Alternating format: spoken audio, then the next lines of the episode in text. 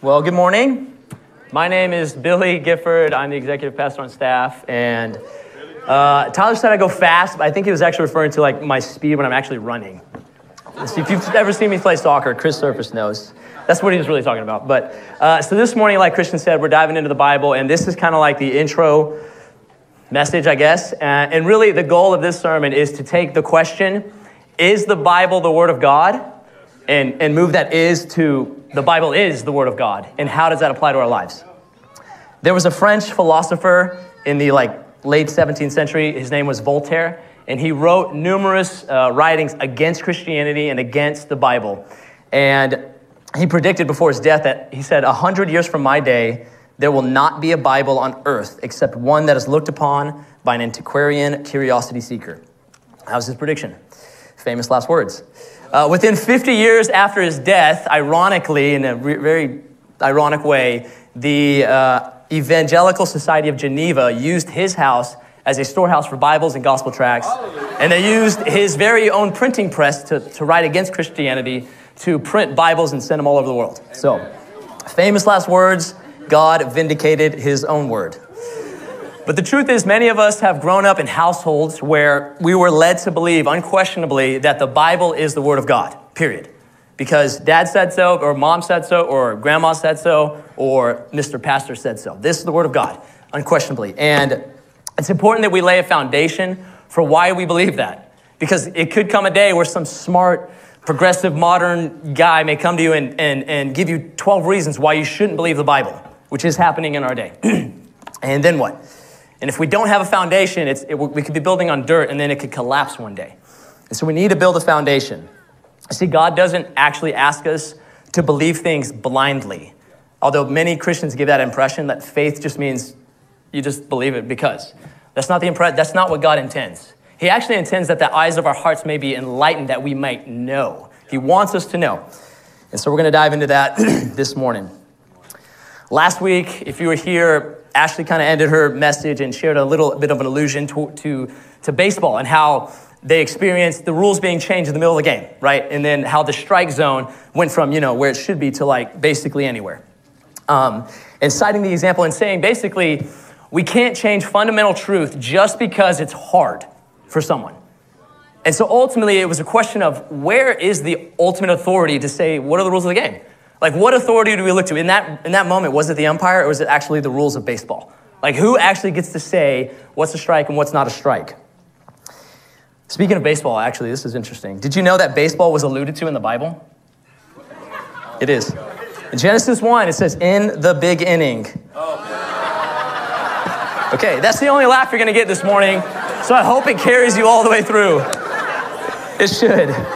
Now, now you're just gonna cry, so I had to get that out first. Jesus warned us in Matthew 24 that in the last days there will be widespread deception all throughout the earth and even in the church. In Matthew 24, he says, See to it that no one misleads you. For many false prophets will arise and mislead many, even the elect, he says. And since the church is called to be the pillar and support of truth, the 1 Timothy 3:15, let me just name a few of those deceptions that are swirling around in the world and even seeping into the church. And ultimately, it comes down to that question of what is the authority? Who gets to say what's true and what's not true? So, the first one, you may have heard some of these. You probably have heard all, of them. But the first one is no one can know absolute truth. That all truth is relative. Hashtag my truth. That what's true for you can be true for you, and what's true for me can be true for me, and that's totally fine. Uh, in a shocking study done by a Christian Cultural Research Center based in Arizona, they found that among professing born again believers, 48% of them said they did not believe that there was an absolute truth or that God was the source of that truth. This is from born again Christians, people who say they're born again. So, meaning that they believe what they believe, but they're like, I don't know if I want to push that on anyone else because I don't know if it's absolute truth. Another thought is humans aren't so bad. Humans are actually really good by nature. This is a tricky one, but if you believe this, it kind of sets off, it, it, it, it, it sets you on the wrong foot. Because the truth is, we're not actually good by nature. That left alone, we actually produce bad fruit sometimes. But another one, a thought circulating the world today is love is love. I'm sure we've all heard this. The, but meaning you can love whoever you want, love whoever you want, regardless of your gender. And in fact, gender is just a choice. It's just a social construct that bears no meaning in reality.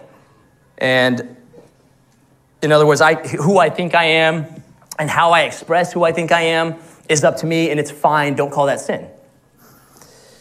Another one Jesus is a way to God or to heaven, but not the way to God or to heaven. In other words, all roads lead to heaven. The belief that we as Christians shouldn't be so narrow minded to think that God wouldn't accept and grant eternal life to just everyone, or, or you know, rather than just the Christians. Um, it's the thought that Jesus is a wonderful role model and a wonderful teacher, uh, but nothing more. And if you choose to pursue God through Jesus or Muhammad or Buddha or money or just not at all, that's all the same. Uh, I recently heard a prayer, you probably heard it too, uh, by a so called minister. It, it, was a benediction at January's presidential inauguration. And he ended this prayer saying, In the strong name of our collective faith, amen. In other words, whatever your faith is, as long as you have something, come on, you're in, let's go, amen. All roads lead to heaven. Okay, another one sin isn't that serious. Sin is not a big deal. And this is the root of many issues of the church today because if we actually believe that sin is not that big of a deal, then follow the, there's a progression with that. Then humans actually are good by nature. Then we're actually pretty good. Therefore, if we're actually pretty good, what's the need to humble ourselves before a holy God and repent of our sins? And besides, God is good and loving, right? So why wouldn't He accept everyone if everyone's actually pretty good? And, and it just leads down the wrong road. Lastly, there's a belief that if sin isn't so serious, then neither are the consequences of sin. In other words, hell is not serious.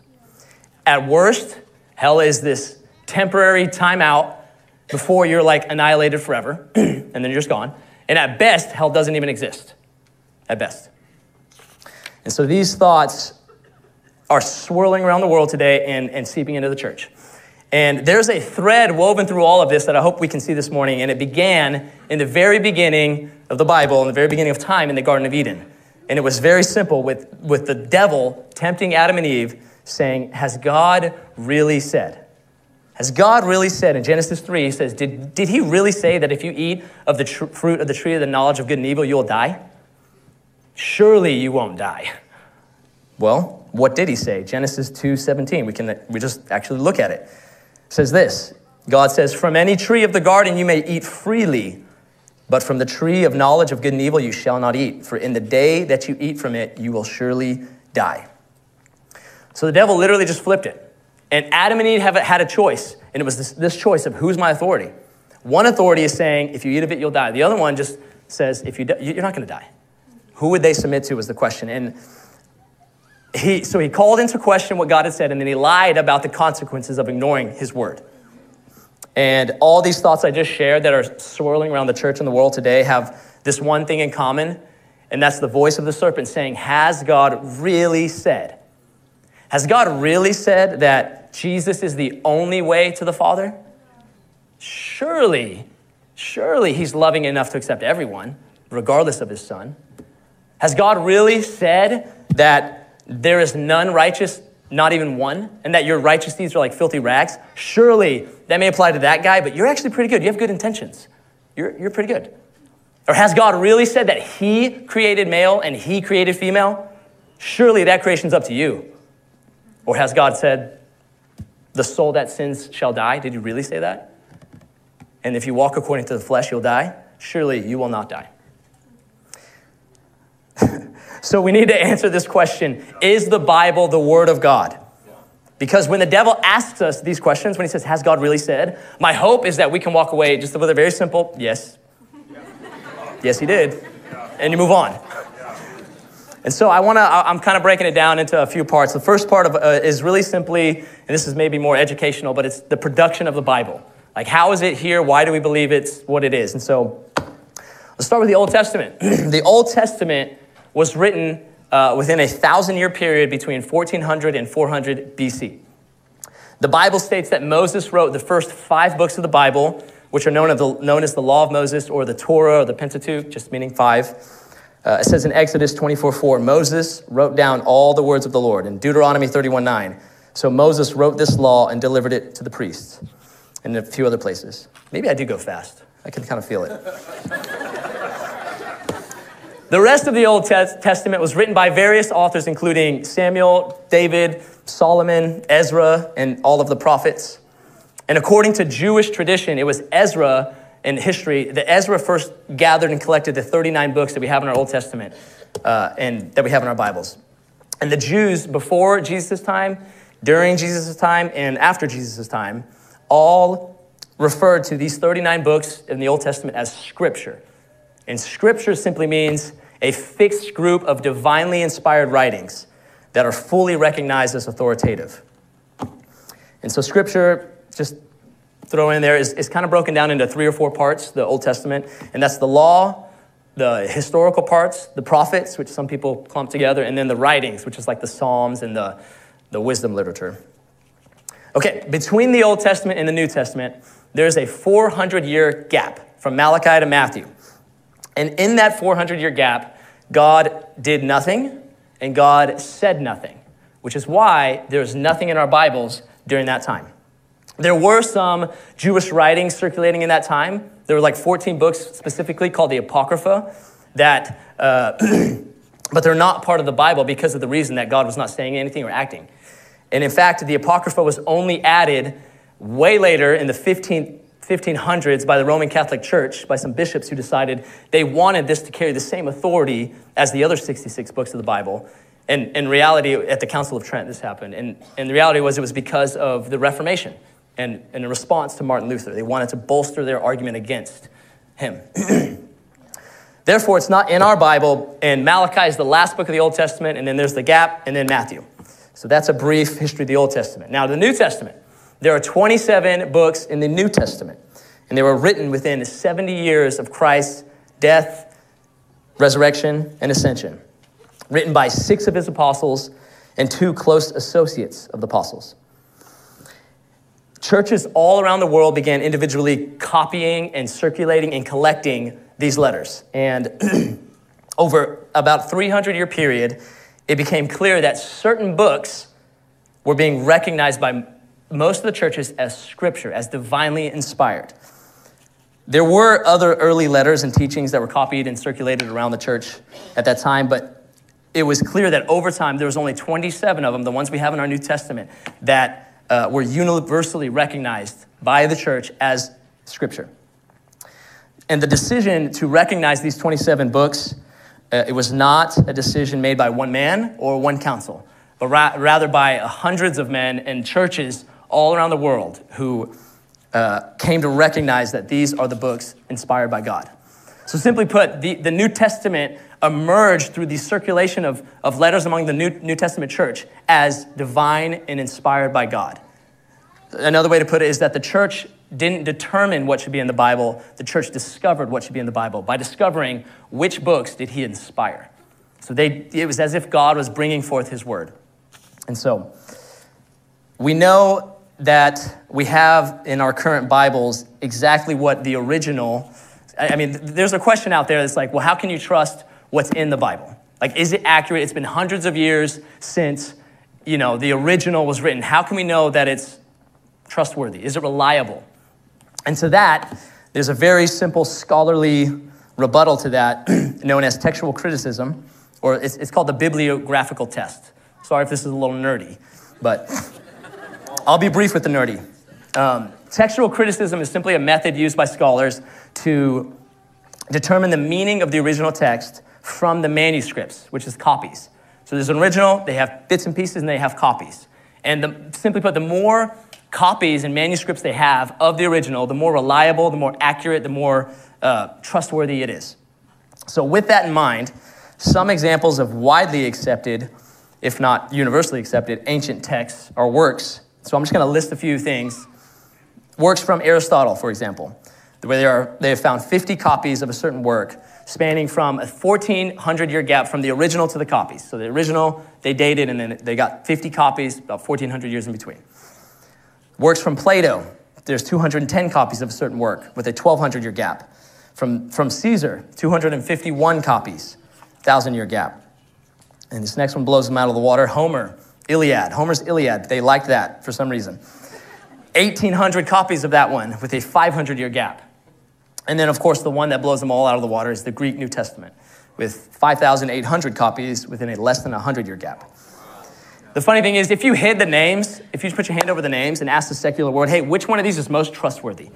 They would all point to that last one. Hey, 5,800 copies, scholarly, secular, atheist, the world alike. That one is the most reliable. Then you remove it, and it's like the New Testament. They're like, oh, wait a minute. Actually, you can't be so sure. Surely that comma wasn't, that, that, that's messed up. But the truth is, uh, people don't believe the Bible because they don't want to believe the Bible. Because if they believe the Bible, that means there is a God and now they have to give account for their lives. So that's a little bit of uh, history to, to back the, the Bible. Okay, that was an introduction. Sorry. yeah, introduction to how it kind of came about. I'll call it the production of the Bible, and now let's talk about the proof of its actual div- divine inspiration. We, can, we may be able to prove that, okay, what was written was written thousands of years ago, great, and it's all accurate. But how do we know that's still inspired by God? How do we know that this library, that's what it is, is, is, is breathed on by the Lord? And so, uh, funny story my daughter, who's about to be three, her name's Adeline.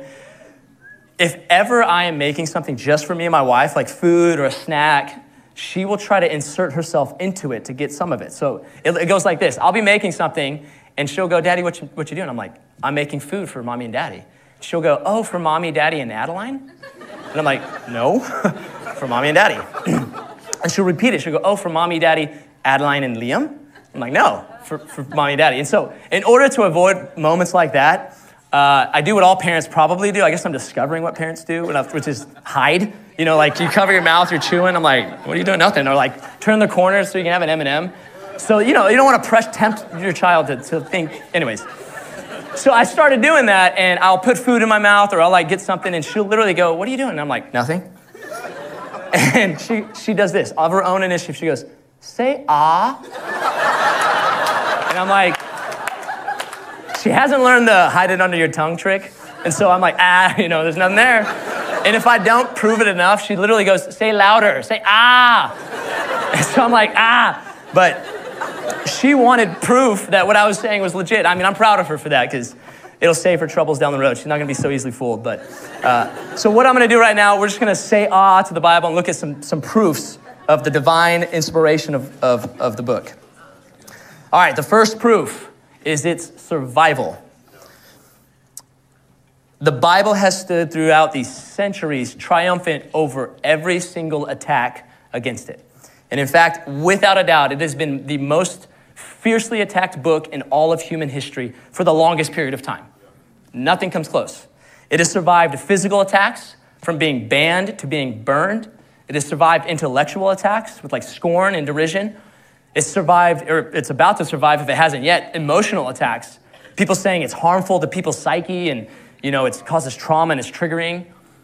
It has survived criticism from its friends and, and hostility from its enemies. And yet, it survives and it flourishes, in fact. Haters come and go, but the Bible is here. and it goes from strength to strength.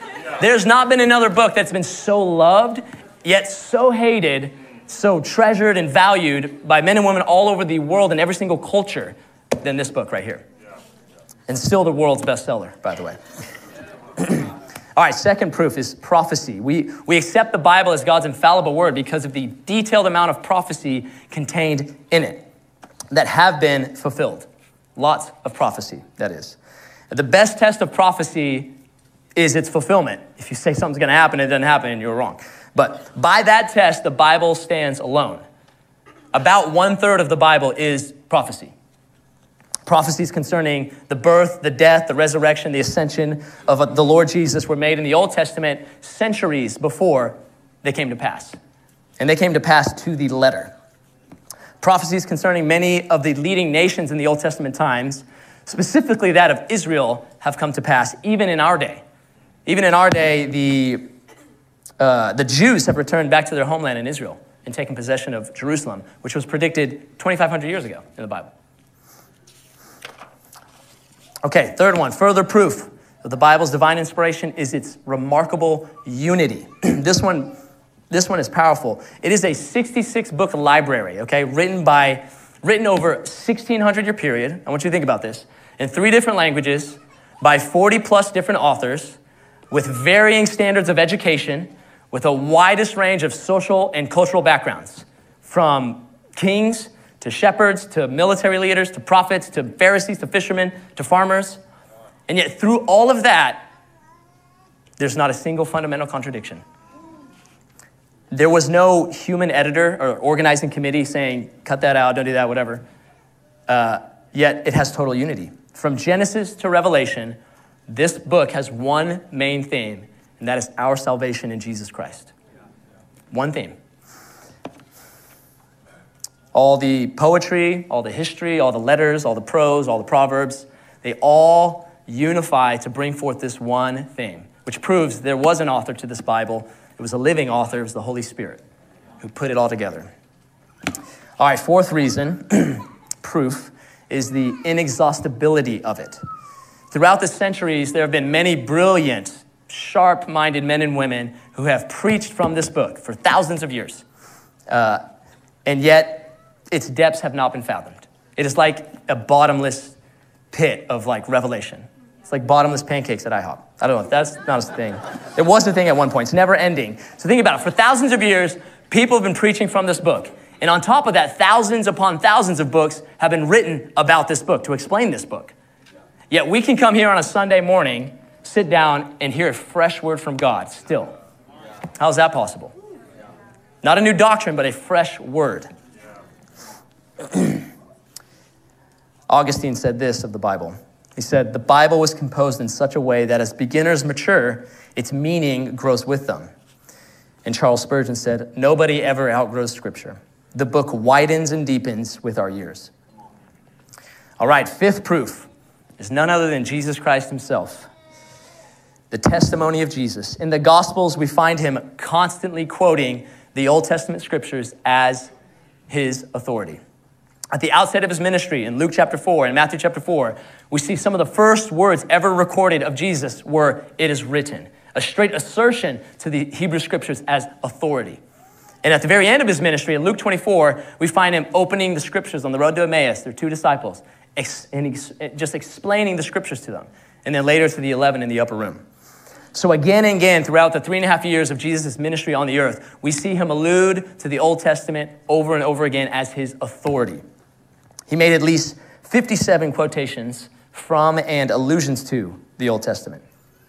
So, what is abundantly clear is that the Lord entertained no doubt at all that the scriptures were authoritative and inspired by God. And it was the only written authority that he accepted on earth. When answering the Pharisees and Sadducees of his day, he always quoted scripture. It is written, or have you not read? That was the ground of his appeal. and in fact, this does include the New Testament because he promised the writers of the New Testament a special gift, the Holy Spirit, who would bring into remembrance all that he said and that he's going to tell you more, but I can't tell you right now because you can't handle it. John 14 and 16, he says this. In 2 Peter 3, Peter refers to Paul's letters as scripture. And even Paul himself writes that he, he's writing the express command of the Lord, saying, This is not words taught by human wisdom, but wisdom from the Spirit of God. Lastly, the last proof that I'll give you, which I would probably consider the greatest proof of the, Bible, the Bible's divine inspiration, would be its power. The power it has to transform a life because when read in humility before God, God speaks to us through it. He speaks to us, and lives are changed. Sinners are turned into saint from reading this book, saints from this book. Addicts are set free from reading this book. The wicked become righteous. I mean, true transformation happens. Family broken relationships are restored. This is like what the world is longing for, and they're trying to manufacture a billion different ways they can't do it. But someone picks up this book and reads it, their lives are changed. There's no other book that has that kind of lasting power in someone's life. D.L. Moody, the famous evangelist, said, The Bible was not given for our information, but for our transformation. For our transformation. so there's the proof I would give for the divine inspiration of the Bible. But I will say this uh, understanding the history of the scriptures, fully believing that it wasn't manipulated, fully believing that it wasn't, uh, there's not errors, fully believing that it was actually inspired by God is actually not enough fully to help you on your Christian journey. It's not enough. Uh, I don't think many in this room really struggle with the idea of, is this the Word of God? I think we've, most, if I'm just guessing, the pulse that I would guess is like most people believe this is the Word of God. So that's not really the issue. The issue is, how do I get that power that you just talked about into my life? I believe this is the Word of God, but how does that power transform my life right now? And so that's what I want to talk about for these last few minutes. And I would say the first way, there's two points I want to mention of how we get power from the Word of God. And the first is that the Word of God feeds us. The Word of God strengthens us, it feeds us. See, when a baby is born, the first thing it does is it cries out for milk. And if any eh, eh, if there's a born again Christian, the first thing they're going to do is cry out for the food of the Word of God to nourish them and strengthen them. We read in 1 Peter chapter 1, verse 23. Peter says this You have been born again, not of seed which is perishable but imperishable. That is through the living and enduring Word of God. You see, many people, um, maybe along in their life, get to a point where they really feel like they've just messed up their lives. When they just wish, I wish I could just start over. I wish there was a reset button. It's like this, this debt has been racked up, and I'm like, I will never pay it off, and with their sins and their morality and the choices or whatever. And when God offers, hey, you can be born again if you surrender your life to Christ, that is exactly what He's offering you. He's saying, reset. You're born again, innocent like a baby, as if there's no history, no past to speak of, to haunt you, to condemn you, to put you down. No shame, no guilt, that's gone. But it's for those who come and say, Lord, I want to be born again of this word that's planted like a seed in my heart. And He can wipe out the debt. And so this new birth takes place through a seed, the Word of God. Just like the physical birth, we need the seed of our Father to, to, for life to be produced. In the spiritual birth, we need the seed of the Word of God for, for, life, for new life to be produced, for us to be born again. And so when we hear the Word of God preached, this is why preaching is such a big deal. The Bible, Paul says preaching is foolishness, foolishness to, the, to most people, but it's important. But because when the Word of God goes forth, you partner with faith and you believe and you agree and you respond to that word saying, okay, yes, I am a sinner. Okay, yes, Jesus did die on the cross for my sins. Yes, I, there is the promise. So we see it's not just hearing it, it's holding it fast through perseverance. It's through responding to it in obedience. Just a few verses later, in Luke chapter 8, verse 21, uh, it says that his mother and brothers came to him, and the crowd told Jesus, and Jesus said, He responded to the crowd saying, My mother and my brother those are the ones who do hear the word of God and do it. And then again in Luke, Luke 11, verse 28, someone starts to praise him and say, Blessed is the womb that bore you. And he says, ah, On the contrary, blessed are those who hear the word of God and observe it. My point is this for us to be fed and strengthened by the word of God, we have to be doers of the word. James 1:22. He says this, but prove yourselves doers of the word and not merely hearers who delude themselves. So, if we're constantly just hearing the word of God, we can get into this idea and deceive ourselves to think, I'm actually doing it. I am, uh, I am following Jesus because I'm hearing it. And the Bible warns us, James warns us right here. It's like, no, no, no. You might be deceiving yourself. Are you doing it? Are you living out this word of God? so we cannot be nourished by the word of God unless we respond to it in obedience. Okay, the last thing I'll mention of how the, the, the, Bible gives us power is that the Word of God not only feeds us, but it fights for us. It fights for us. See, when we become Christians, we enter into a battle, and it's the, it's the fiercest battle of our lifetime. And sadly, many Christians are defeated by, you name it, shame, guilt, depression, anxiety, condemnation, whatever it is. But we're not meant to be defeated. He's called us to live an overcoming life. So, how do we overcome in this battle? That's the question. There's a very well known passage in Ephesians that speaks about the armor of God, and I'll read it to you real quick. Ephesians chapter 6 it says this Stand firm, therefore, having girded your loins with truth, having put on the breastplate of righteousness, and having shod your feet with the preparation of the gospel of peace. In addition to all, taking up the shield of faith, with which you will be able to extinguish all the flaming arrows, arrows of the evil one. And take the helmet of salvation and the sword of the Spirit, which is the Word of God. The Word of God is the sword of the Spirit. And as many people have pointed out before, that's our only offensive weapon in the Christian armory. So, what makes this such a weapon? Like, how do we use it? How do we wield the sword? How do we use this sword? We're tempted every day to stray from that narrow path that Jesus called to walk on. Every day we're tempted. And those temptations come through thoughts, they come through feelings, probably feelings more now nowadays. Uh, but for example, suppose the devil comes to you and says, Does God really love you? I mean, look at so and so. I mean, look on the Instagram. You saw how that, that person's doing. Like, God's taking care of them.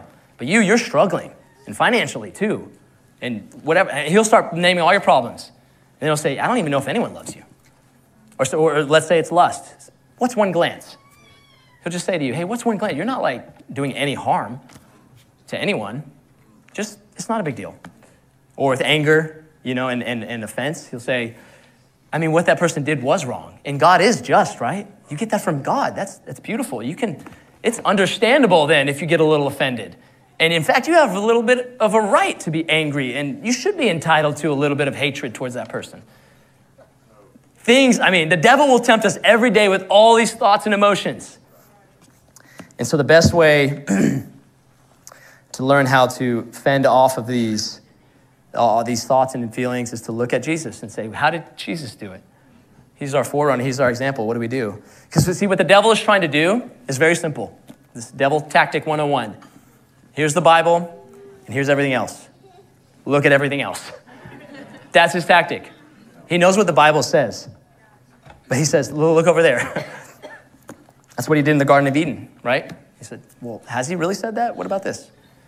He's changing the rules of the game. He's trying to be the umpire that doesn't have authority to actually do that. So there's always going to be two voices speaking authoritatively over you, and we have to choose who we're going to follow. And so let's look at Jesus. So in Matthew chapter 4, and I'll wrap it up with this.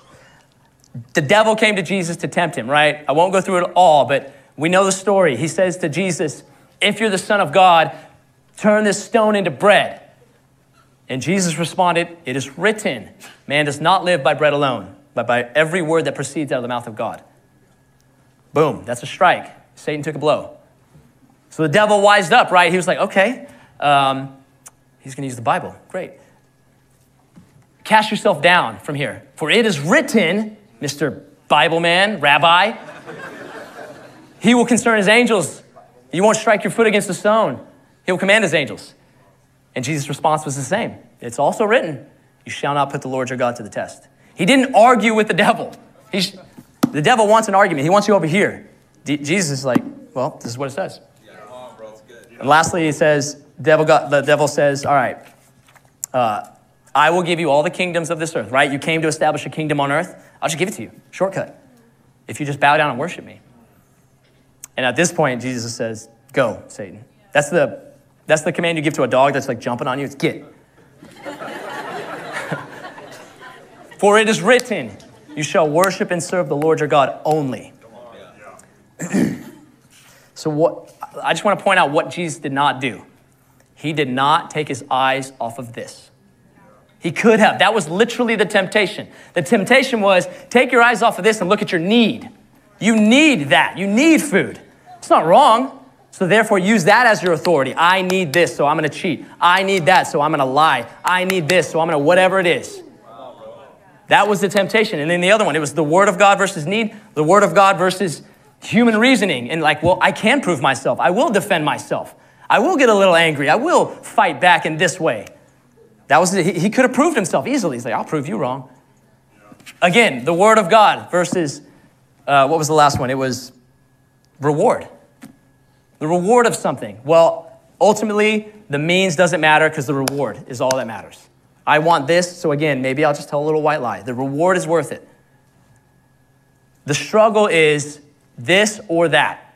At the end of the day, the devil just wants you to not believe in this not look at it, not read it, and if you do read it, not believe it, and if you do believe it, not obey it, and if you do obey it, well, then you beat them at that point. so that's why, that's why it's important we know the Word of God. Suppose you have a wealthy relative who passes away, and let's say they have, they're very wealthy and they have a last will and testament. What are you going to do? You're going to read it and you're going to say, What belongs to me now?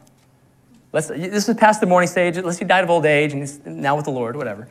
But now you have the, this last will and testament, and you're like, what will you do? You're not going to put it aside. You're not going to say, ah, it's okay, because you might have a house, you might have whatever. And if you don't understand that legal document, I guarantee you, you'll hire a lawyer and say, hey, walk me through this. What belongs to me? I mean, we do that when it comes to money. But what about the spiritual riches in this thing? Like, do we go through this living document the same way? Do we say, I don't understand it, I'm going to understand it, I'm going to read that book, I'm going to listen to this guy, whatever it is? I'm going to do whatever it takes so I'm not cheated of what's rightfully mine. See, the devil's going to try to cheat you and say, oh, hey, that freedom from sin, no, no, no, that doesn't belong to you. That's, that's your sibling. You don't get that. You get this. He'll say, you don't get that joy. You, you actually, depression, that's your portion. He's going to try to cheat you. We can't be fooled by the devil. 1 John 2:14. John says this, I have written to you fathers because you know him who has been from the beginning. I have written to you young men because you are strong and the word of God abides in you and you have overcome the evil one. You are strong. The word of God abides in you and you overcome the evil one. You overcome. We'll get the band to come on up. Y'all can stand. I'll wrap up with this.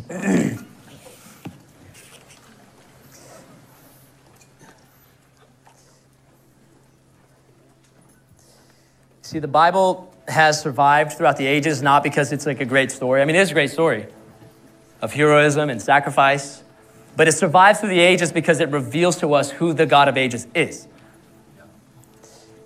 Therefore, he's not going to let this book pass away. Each of us See, we hold something that people have very literally and too many times have literally died, given their lives away so that people like us could obtain this and read it and translate it and pass it along. There's a man by the name of William Tyndale. He was like, he was the first to translate the Bible into English from the Greek and Hebrew.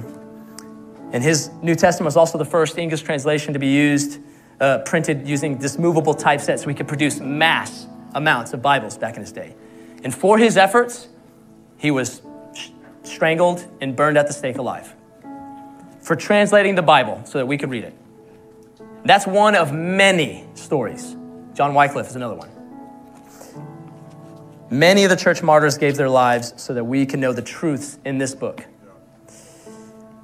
But the last thing I want to say, so you don't mishear me, is that we do not worship this book. I don't kiss it. if I drop it, I don't like repent, I just pick it up. Uh, if it gets old and worn out, I'll get a new one. I'll put this one aside.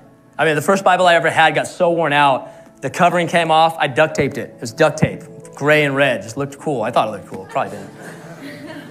My point is, we don't worship the Bible, but we do worship the God who's revealed in the Bible. John 5, 39, last, last verse. Jesus says to the Pharisees, You examine the scriptures because you think that in them you have eternal life. And it is those very scriptures that testify about me. And yet you are unwilling to come to me so that you may have life. The uh, entire point of the Bible is that we would come to Jesus. It's like the song we just sang Jesus at the center of all. It's all about you, Jesus. This Bible doesn't exist on its own. It's, it points us and leads us to Jesus, who in John 6, Peter says, You have the words of eternal life. It's not just the book, but it's Christ revealed in the book that we might go to Christ and receive eternal life. Because Jesus is the Word of God. He's the true Word of God. He's the perfect communication from the Father. If you ever want to know what the Father's like, what He's saying, look at Jesus. How do we look at Jesus? Okay, look at the Bible. but we don't worship the Bible. So his words are truth, his words about himself and about us, his, his words about our state and our need for salvation, his words about our future. It's all true. And this is the truth when we when known in our hearts and held dearly, it sets us free. When we know these truths, we are set free and we overcome the evil one. So I want us to respond in, in one of two ways, and that is if we can get a few prayer leaders to come up, some life group leaders, section leaders come up, just a handful of you guys.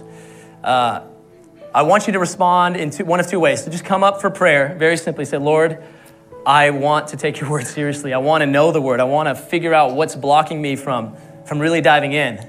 Can someone just pray for me? Or just any other prayer you might need. If you need healing, if you need just to talk to someone just for a minute, just receive prayer, come up. But for everyone else who doesn't come up, I want you to just ask the Lord, what is that thing that's been a vice in my life, a thing that's been bothering me, a thing that's I can't, maybe it's anxiety. I want you to physically write it down somewhere, on your phone, on your notebook, whatever. Just write it down, but then search the scriptures and find out what the Lord is saying. Because I'm telling you, He is saying something and it's right here. But maybe you've been trying all this other stuff. Say, Lord, okay, about anxiety, what, what have you said? Oh, you care for the sparrows, even. Of course, you'll care for me. You'll find it, and it'll lead you to Jesus, and you'll be set free. So let me pray. Father, we thank you for your word. We thank you that you did not leave us to figure it out, but you gave us the word made flesh. And God, I ask that by this power of the Holy Spirit, you would speak a word, a living word to each and every one of us, that we might respond in obedience, that we might be fed and nourished and strengthened by the word of God, and that we might learn how to hold this sword and to use it to fend off the, the lies of the enemy. Help us to overcome, Lord. Help us to abide in your word, and help your word to abide in us. Yes, Lord, we need you. And we, we just declare before you that you've given us your word as a guide, as a light and a lamp. And so we use it. And we use it, Lord. We love you, Lord. It's in Jesus' name we pray. Amen.